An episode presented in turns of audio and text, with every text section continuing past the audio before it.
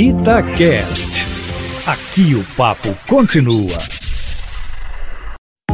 Itatiaia Carros, com Emílio Camanzi. Tem chinês com um jeitão de alemão, mas que é fabricado no Brasil, chegando ao mercado? Explica essa, Emílio. Boa tarde para você. Boa tarde, Júnior, e a todos os que estão ligados aqui na Itatiaia. E nesta semana teve mais novidade. É o novo Tigo 8, de origem chinesa, mas produzido na fábrica da Caoa Sherry lá em Anápolis, Goiás.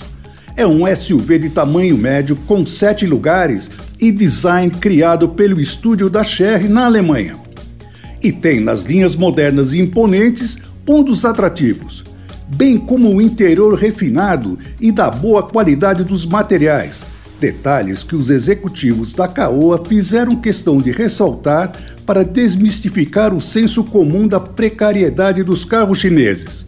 Bancos em couro, apliques de alumínio e painéis em black piano fazem parte do bom acabamento. Tem quadro de instrumentos digital e central multimídia de 10 polegadas com câmera 360 graus que permite ver o veículo em 3D de qualquer ângulo. O Tigo 8 estreia também um novo motor 1.6 turbo com injeção direta só a gasolina de 187 cavalos e 28 kg de torque. O câmbio é automático de dupla embreagem com 7 marchas. Será vendido em versão única, a TXS, por R$ 168.600, mas tem um preço especial de lançamento de R$ 156.900 Porém, a Caoa não informou até quando irá essa oferta, apenas que será por pouco tempo.